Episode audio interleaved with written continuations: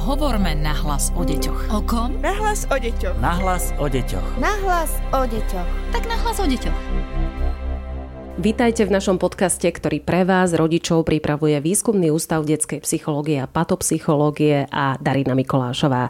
Dnes vám opäť poradíme, ako zvládnuť toto náročné obdobie. Rozprávať sa budem s doktorkou Alenou Kopániovou, PhD, ktorá je výbornou psychologičkou a zároveň je zástupkyňou riaditeľky Výskumného ústavu detskej psychológie a patopsychológie. Dobrý deň, vitajte. Pekný deň všetkým poslucháčom tohto podcastu. Výskumný ústav detskej psychológie a patopsychológie má od minulého pondelka nové linky pomoci pre rodičov.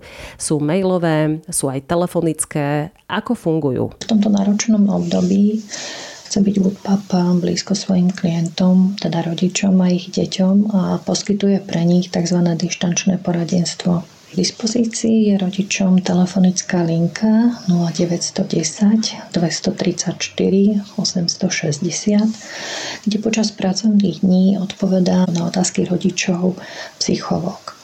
Psychologická pomoc je zameraná všeobecne na poskytnutie podpory zvládania v tejto ťažkej situácii, a to najmä v otázkach vzťahoch, ako sú vzťahy v rodinách, deti, vzťahy k deťom, starým rodičom, kamarátom, ale napríklad aj otázky ako motivovať deti k častejšiemu pobytu vonku, alebo aby menej boli za počítačom. V útorok a v stredu je v dispozícii rodičom na linke 0910 361 252 špeciálny pedagóg. Špeciálny pedagóg rodičovi odpovie na otázky, ktoré súvisia najmä so zvládaním a často vlastne s nezvládaním vzdelávania detí. Po týždni fungovania týchto liniek už môžeme bilancovať, s akými problémami sa na vás rodičia najčastejšie obracajú. Čo ste možno tento týždeň riešili úplne najviac? Ďakujeme rodičom za prejavenú dôveru. Naše služby, nakoľko nám zavolali a zdôverili sa alebo pýtali sa na radu, ako riešiť svoje problémy. Tento týždeň sa väčšinou obracali rodičia na nás s problémami správania svojich detí, najmä v súvislosti s disciplínou, a to ako je dodržiavanie režimu, nejakého harmonogramu práce, ako deti motivovať, aby chodili von, aby boli vonku, alebo naopak, keďže napadol sneh, ako toto vybalansovať, tak aby si aj užili sneh a príjemnú zimnú atmosféru, ale naopak aj sa vedeli vrátiť svojim povinnostiam. Často je otázkou a volajú nám rodičia detí s poruchami správania, ako je porucha pozornosti a DHD, ktorí si vyžadujú veľmi veľa motivácie a práce rodiča na regulácii správania dieťaťa a no, v súvislosti s dištančným vzdelávaním to nie je jednoduché, takže tam sa poskytujú potom vlastne celé návody, ako postupovať, ako motivovať toho rodiča, aby sám našiel v sebe zdroje, ktoré potom pretaví aj do toho správneho prístupu alebo efektívneho prístupu pre takéto deti. Pozrime sa na skupinu rodičov, ktorí majú pocit, že situácia je pre nich už neudržateľná a nevedia si s tým rady. Čo radíte vy ako odborníčka? Asi je prirodzené, že každý z nás sa už ocitol v takej situácii, kedy si už povedal, že, že už je to pre ňoho náročné, že je to pre ňoho už ťažké či už v oblasti zabezpečenia manažmentu rodiny alebo naopak zvládania tej harmonie alebo balansu medzi prácou, home officeom, dištančným vzdelávaním a opatreniami, ktoré stále musíme nejako sledovať a prispôsobovať sa im že je táto situácia pre niekoho z nás aj psychicky neudržateľná. Nie je tento rodič osamelý v tejto situácii, nie je to situácia ojedinelá, preto je vyhľadať alebo požiadať o pomoc je jeho prejavom istej zodpovednosti, že, že chce mať nový náhľad, nový pohľad na túto situáciu. Tu rodičom odporúčame, aby sa aktívne zaujímali a vyhľadali informácie, či už na internete, v rôznych osvedčených webových stránkach, ktoré sa zaoberajú výchovou detí alebo ponúkajú stratégie rodičovských prístupov komplexne, nielen nejakým článkom, ktorý sa objaví medzi článkami a plne z inej témy a podobne, ale sa aj obrátili na podporu od blízkych, na dobrú kamarátku, ktorej to v tej rodine nejako funguje, alebo rodinného príslušníka, ktorý má nejaké celkom dobré stratégie a niečo z týchto odporúčaní, ktoré buď počul alebo si našiel na internete, hm, skúste hneď urobiť. Treba aj dnes ako prvý krok a uvidíte, čo sa bude diať alebo nebude diať. A ak sa to nepodarí, tak je na druhý deň možné vyskúšať ďalší krok, niečo, čo vás eh, nasmeruje. Určite si nájdete a prečítate niečo, čo vo vašej rodine ešte sa neskúšalo a keď to vyskúšate spolu, môžete sa o tom porozprávať, buď ako rodičia alebo celá rodina. Určite nájdete nejaký spôsob, akým situáciu, ktorá pre niektorého z vašich členov rodiny už bola neudržateľná, sa podarilo dostať aspoň trošku pod kontrolu. Je v poriadku, keď ako rodičia cítime, že už vôbec nevládzeme? Ako si môžeme v tomto prípade pomôcť, oddychnúť, možno chytiť nový dých, e, druhý dých, načerpať energiu? Ak máme pocit, že už nevládzeme, je preto potrebné urobiť si tú chvíľku pre seba a vypnúť.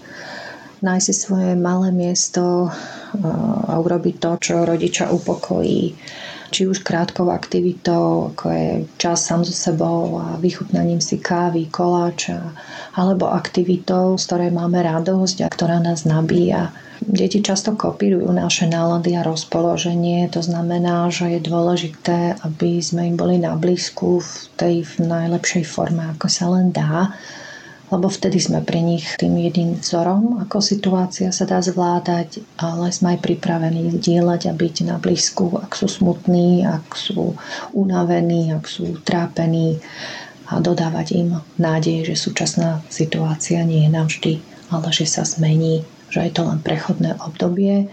A my sme tu na to, aby sme spolu vymysleli riešenia a postupy tak, aby sa všetci členovia rodiny cítili dobre. Deti je teraz veľmi ťažké motivovať, už sa aj veľakrát tešili do školy a stále do nej ísť nemôžu. Čo zaberá na ich motiváciu? Motivácia je jednou z, z tých otázok, ktoré sa často teda rodičia pýtajú ako motivovať deti do školy, ako motivovať deti, aby išli von, aby sa hrali, aby využívali len ten obmedzený priestor, ktorý momentálne k dispozícii máme musíme vychádzať vlastne z tých vecí, že sú veci, ktoré nemôžeme zmeniť, hm, tak ako sú opatrenia štátu a niečo, čo tam teraz pomáha, aby sme sa z toho rýchlo dostali, čomu deti vedia rozumieť, ale úplne veľká oblasť je práve tá oblasť, kde sami môžeme ako rodina niečo urobiť a to, čo môžeme zmeniť a zrealizovať je, aby sme deti motivovali a to najmä tým, že by sme sa mali spolu na niečo tešiť. Základom je vytvorenie nejakého si vlastného plánu rodinného, či už pre každé dieťa zvlášť, alebo ako všetci spolu, kde si každé dieťa môže naplánovať, čo by chcel v najbližšom dni, čase, týždne dokázať, urobiť a my ako rodičia sme určite veľmi radi preto, keď si to sami takto nejako naplánujú. Ak svoje nápady nemajú, tak ich môžeme vlastne niekam postrečiť, keď si pamätáme, aká oblasť bola pre nich zaujímavá, ktorú sa chceli venovať. Ak potrebujeme k tomu nejaké pomôcky, tak je na internete množstvo e-shopov, či už s výtvarnými alebo tvorivými pomôckami, ktoré sa dajú objednať a spolu sa môžeme tešiť, kedy príde ten balík s tými hračkami, pomôckami, aby sme si niečo vytvorili. A to sú také drobné kroky, ktoré pomáhajú deti motivovať tým, že sa tešia na činnosť, ktorú majú radi, ale zároveň by mala byť v spojení aj z tej odmeny za vynaloženú námahu, napríklad ako ocenením pre dištančné vzdelávanie alebo vypracovanie peknej úlohy alebo naopak spravenie domácej práci. Takže sme sa z toho všetci tešili ako rodina z toho mala úžitok. Keď vznikne konflikt v rodine, pre tzv. ponorkovú chorobu v tomto náročnom čase a my sa pohádame, my sa rozhádame. Čo s tým? Ako to potom urovnať? Keď vznikne konflikt v rodine, tak e, vlastne ide o nejakú situáciu, kedy stoja proti sebe buď požiadavky, ktoré nie sú kompatibilné, alebo potreby jednotlivých členov v rodine a už podľa temperamentu alebo teda stratégie jednotlivých členov rodiny má tento konflikt buď formu hádky alebo nejakého hej, tichej domácnosti alebo odúvania. No a čo s tým, ako pri každom konflikte, ktorý rodina zažíva? Tu máme obmedzenú možnosť, že nemôžeme len tak buchnúť dvermi a ísť von sa vyvetrať, aj keď to je možné. Ale ako prvé je vlastne ten najracionálnejší člen rodiny by mal zaujať nejaké pozíciu si skúdňovača, to znamená postarať sa o to, aby sa konflikt neeskaloval, to znamená, aby sa ešte viac nezosiloval, ale naopak, aby si každý člen rodiny vedel nájsť miesto, kde sa môže upokojiť a byť sám so sebou a nechať v sebe ten konflikt nejako doznieť pri najmenšom na neutrálnu úroveň. A až potom, keď sú všetci členovia hádky alebo konfliktu, zbavení týchto silných emócií, sa o tom v pokojnom prostredí, úplne treba aj na druhý deň alebo neskoro večer, o tom porozprávať a možno navrhnúť aj kroky, ako by sme mohli predchádzať týmto konfliktom alebo práve takémuto konfliktu a dohodnúť sa, čo by členovia rodiny preto mohli spolu urobiť. Ak nie, tak si na konflikt jednoducho zvykneme, pretože sú stále maličkosti, ktoré nás na tých druhých ľuďoch rozhnevajú, rozhádajú, ale uvedomiť si, že sme spolu zavretí je na nás, akú atmosféru si v rodine urobíme. A rodičia sú tí, ktorí by mali možno takéto drobné hádky a konflikty skôr otáčať na nejakú humornejšiu rovinu alebo ne, naopak ale nebagatelizovať ich, ak vznikajú oprávnenie, snažiť sa ich riešiť najmä formou, ktorá priniesie profit pre celú rodinu a bude vytvárať skôr harmóniu ako naopak. Poďme hovoriť aj o skupine rodičov a detí, ktorí prežívajú veľmi silné emócie v rodine aj v dôsledku ochorenia blízkych na COVID. Často je to ťažký priebeh, náhly priebeh, ako komunikovať pred deťmi o tomto probléme? Keďže počty ochorení sú veľmi vysoké, tak je naozaj veľká pravdepodobnosť, že e, máme niekoho v našom okolí, ktorý ochorel na COVID a môžu mať aj takéto ťažký priebeh alebo náhly priebeh. Samozrejme, deti toto vnímajú, vnímajú atmosféru v rodine, vnímajú možno emocionálne nastavenie rodičov, ktorých sa to treba úplne blízko týka. Dôležité je komunikovať a hovoriť o tomto s deťmi. Medzi také základné rady patrí nehovoriť viac, než na čo sa konkrétne dieťa pýta. To znamená, že podľa povahy jeho otázok mu naservírovať, mu povedať práve tak konkrétnu aj odpoveď. Určite odpovedať pravdivo, to znamená nebať sa aj teda nejakých negatívnych reakcií a podobne. A to, čo je asi najdôležitejšie popri tým kladení otázok, je všímať si, aké emócie dieťa počas týchto otázok alebo toho prežívania sprevádzajú. Či je za tým skôr taká nejaká zvedavosť, to znamená mať viac informácií, alebo naopak sprevádzajú ich emócie úzkosti alebo nejakého strachu, pretože situácii nerozumia a chce mať v tom len nejako jasno. Preto je dôležité, aby rodičia týmito otázkami vnímali najmä teda tú emóciu dieťaťa. Dôležité možno ešte tuto spomenúť, že sú ale deti, ktoré na zmenu prežívania, treba z takéto situácii v rodine reagujú prejavmi v správaní. To znamená z ničoho nič e, sa zmení ich správanie, že sú utiahnutejšie alebo naopak prchkejšie, nepokojné v správaní alebo naopak príliš pokojné. Proste každá zmena by mala rodičovi signalizovať, že v prežívaní dieťaťa sa niečo deje a možno za malými otázkami zisťovacími zistíme, že je to práve obava o chorobe COVID blízkej rodine a podobne. S úmrtím a hospitalizáciou pre COVID majú problém vysporiadať sa dospelí, nie to ešte deti. Ako sa s tým vieme vysporiadať? Hlavne ak ide o niekoho blízkeho a hlavne, keď to príde náhle. Áno, s problémom smrti alebo nejakej náhlej a ťažkej hospitalizácie aj v súvislosti s covidom je to náročná situácia ako pre dospelého, tak samozrejme aj pre dieťa sami dospelí zažívame teda nejaký istý druh šoku, to znamená spôsob, ako vysporiadať sa so smrťou blízkych, že sme vystrašení, alebo teda z toho emocionálnom šoku, že si to nevieme pripustiť, nechceme pripustiť a ide o objektívne prežívanie nejaké úzkosti, najmä ako prejavu existenciálneho strachu. A to isté samozrejme sa deje aj s deťmi. Ako dospelí však máme už e, predsa len na, vzhľadom na svoj vek, skúsenosti, aj kognitívny náhľad so smrťou, kým u detí to tak nie je, alebo teda to tak ešte nemusí byť. Je dôležité poznať, že predstavy detí o smrti sú rôzne, tak teda vďaka veku, ale aj skúsenosti, ktorú z kontaktov so smrťou v blízkom okolí majú. Jednak e, poznáme také tri stupne, kedy sa deti utvárajú, vlastne to chápanie pojmu smrti. Cez tieto tri stupne prvým je univerzálnosť, to znamená, že zistia, že všetky žijúce bytosti môžu prípadne zomrieť a potom neodvrátiteľnosť, to ide o pochopenie toho, že všetko živé raz musí zomrieť. A posledným stupňom je tzv. irreverzibilita, to znamená zistenie, že smrť sa nedá zmeniť a mŕtvy už viac neožije.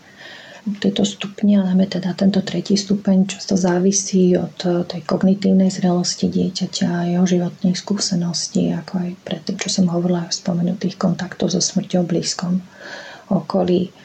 Do 10. roku dieťaťa by už chápanie tohto pojmu smrti malo byť vlastne na takej úrovni, ako ju vnímame aj my dospelí. Akurát e, naozaj ten kontakt s okolím, kde v blízkom okolí bola smrť, nemusí byť tak častá. Do tohto obdobia patrí vlastne zoznamovanie sa so smrťou častokrát eh, formujem v rozprávkach, kde vlastne ešte ale funguje taká tá živá voda, ktorá mŕtvého oživí.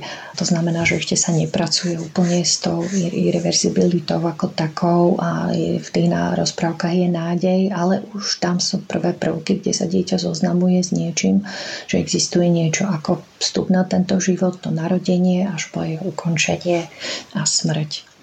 Neskôršie v školskom období, keďže dieťa už spoznáva viacej, najmä vo vzťahu k funkcii ľudského tela, tak vlastne už v kontexte chápania smrti sa toto mení a začína si to spájať s biologickými funkciami živého organizmu alebo tela ako takými. A tu už vstupujú také ďalšie dva stupne a to je pochopenie teda nefunkčnosti. To znamená, že pochopí dieťa, že smrť je charakteristická tým, že telo alebo jeho procesy už teda nefungujú. A ďalším stupňom je kauzalita, to znamená, že pochopí, že smrť je spôsobená tým, že telesné funkcie úplne prestali pracovať. Tieto obdobia sú teda rôzne, rôzne rýchlo alebo ako nastupujú. Môžu sa prejavovať aj zvýšeným záujmom o otázky smrti, ktoré môžu vyznieť až morbidne, ale v podstate len naplňajú nejakú takúto funkciu dieťaťa, ubezpečiť sa a dozvedieť sa o jednotlivých týchto elementoch alebo stupňoch, ktoré im dáva odpovede na ich otázky. Takže v prípade smrti blízkej osoby alebo akutnej hospitalizácie COVID je dôležité byť dieťaťu blízko. Ak vieme ako najrychlejšie prekonať vlastnú nejakú šokovú reakciu alebo teda silnú úzkosť, ktorú sami pociťujeme zo smrti blízkeho, je dôležité sa zameriať na zdieľanie emócií s dieťaťom. To znamená, ak je mm, smutné a plačlivé, tak si dovolme spolu smútiť a plakať a zároveň do toho vstupovať nejakými takými kognitívnymi vstupmi, ako je spomienky a spomínanie na toho človeka, čo príjemné a veselé sme s ním zažili. Mať v rodine zaužívaný istý rituál, nejakú rozlúčku, či už zapálenie sviečky alebo pozdrav k nebesiam, tak ako to v rodina má zaužívané a pozitívne vlastne podporovať aj túto nelahkú situáciu deťom, najmä dodávaním nádeje. V prípade hospitalizácie dieťaťa na COVID, ako mu vysvetliť, čo sa s ním deje? A možno takisto aj to, že sú v nemocnici zakázané návštevy, že ho nikto z kamarátov nemôže prísť osobne povzbudiť, takisto ani rodina. V prípade samotnej hospitalizácie dieťaťa, či už na COVID alebo na, na iné závažné ochorenie, ktoré je nutné alebo je potrebné liečiť len v nemocnici, je presne ako sa pýtate v otázke, je dôležité dieťa emocionálne pochopiť, to znamená porozumieť, či sa bojí, ako sa bojí, ako veľmi sa bojí a samozrejme vysvetliť mu to motivačným spôsobom, čo sa v nemocnici bude diať, že bude v dobrých rukách, že sú tam sestričky, ktoré sa tak ako mamina sa o neho stará, keď je dieťa chore a má chrípku alebo angínu, tak takisto sa o neho postará a čo bude rodina robiť doma, ako bude držať palce a čakať na dieťa, aby sa čo najskôr vyliečilo.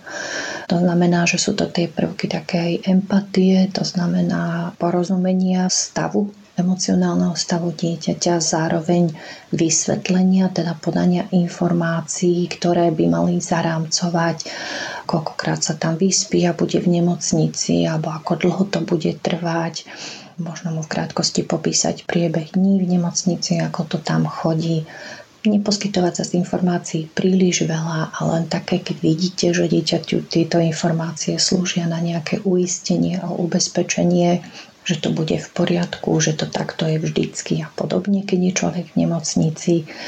A tie osobné návštevy, to deťom veľmi chýba, preto ak je to možné a dieťa nie je tak malé a má pri sebe telefón, tak samozrejme využívať videohovory alebo krátke správy pred zaspaním nezabudnúť na sms na dobrú noc a možno aj ráno, už aby ho čakala nejaká spravička z domu, ktorá dodá dieťaťu nádej alebo teda silu, aby prežila ďalší deň v nemocnici a pozbudiť ho. A zopakujme ešte, kam sa môžu rodičia obrátiť s prozbou o pomoc v prípade, že by chceli kontaktovať výskumný ústav detskej psychológie a patopsychológie. Milí rodičia, ak potrebujete niečo prediskutovať s odborníkom, ak máte problém, ktorý už sami neviete riešiť, je zodpovedné obrátiť sa na odborníka preto neváhajte nás kontaktovať e, na e-mailovej adrese potrebujem poradiť e, zavináčovutpa.sk alebo v pracovné dni na telefónnej linke,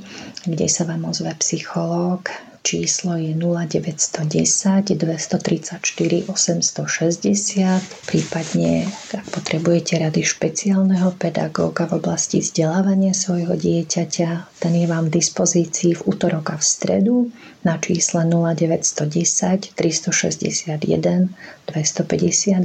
Ďakujeme psychologičke Alene Kopániovej, ktorá je zástupkyňou riaditeľky vo výskumnom ústave detskej psychológie a patopsychológie. Možno aj vašim otázkam sa budeme venovať v niektorom z ďalších našich podcastov. Ďakujeme, že ste boli s nami. Lúči sa Darina Mikolášová. Podcast Nahlas o deťoch realizujeme v rámci národného projektu štandardizáciou systému poradenstva a prevencie k inklúzii a úspešnosti na trhu práce. Projekt sa realizuje vďaka podpore z Európskeho sociálneho fondu a Európskeho fondu regionálneho rozvoja v rámci operačného programu Ľudské zdroje. Hovorme nahlas o deťoch. O kom? Nahlas o deťoch. Nahlas o deťoch. Nahlas o deťoch. Tak nahlas o deťoch.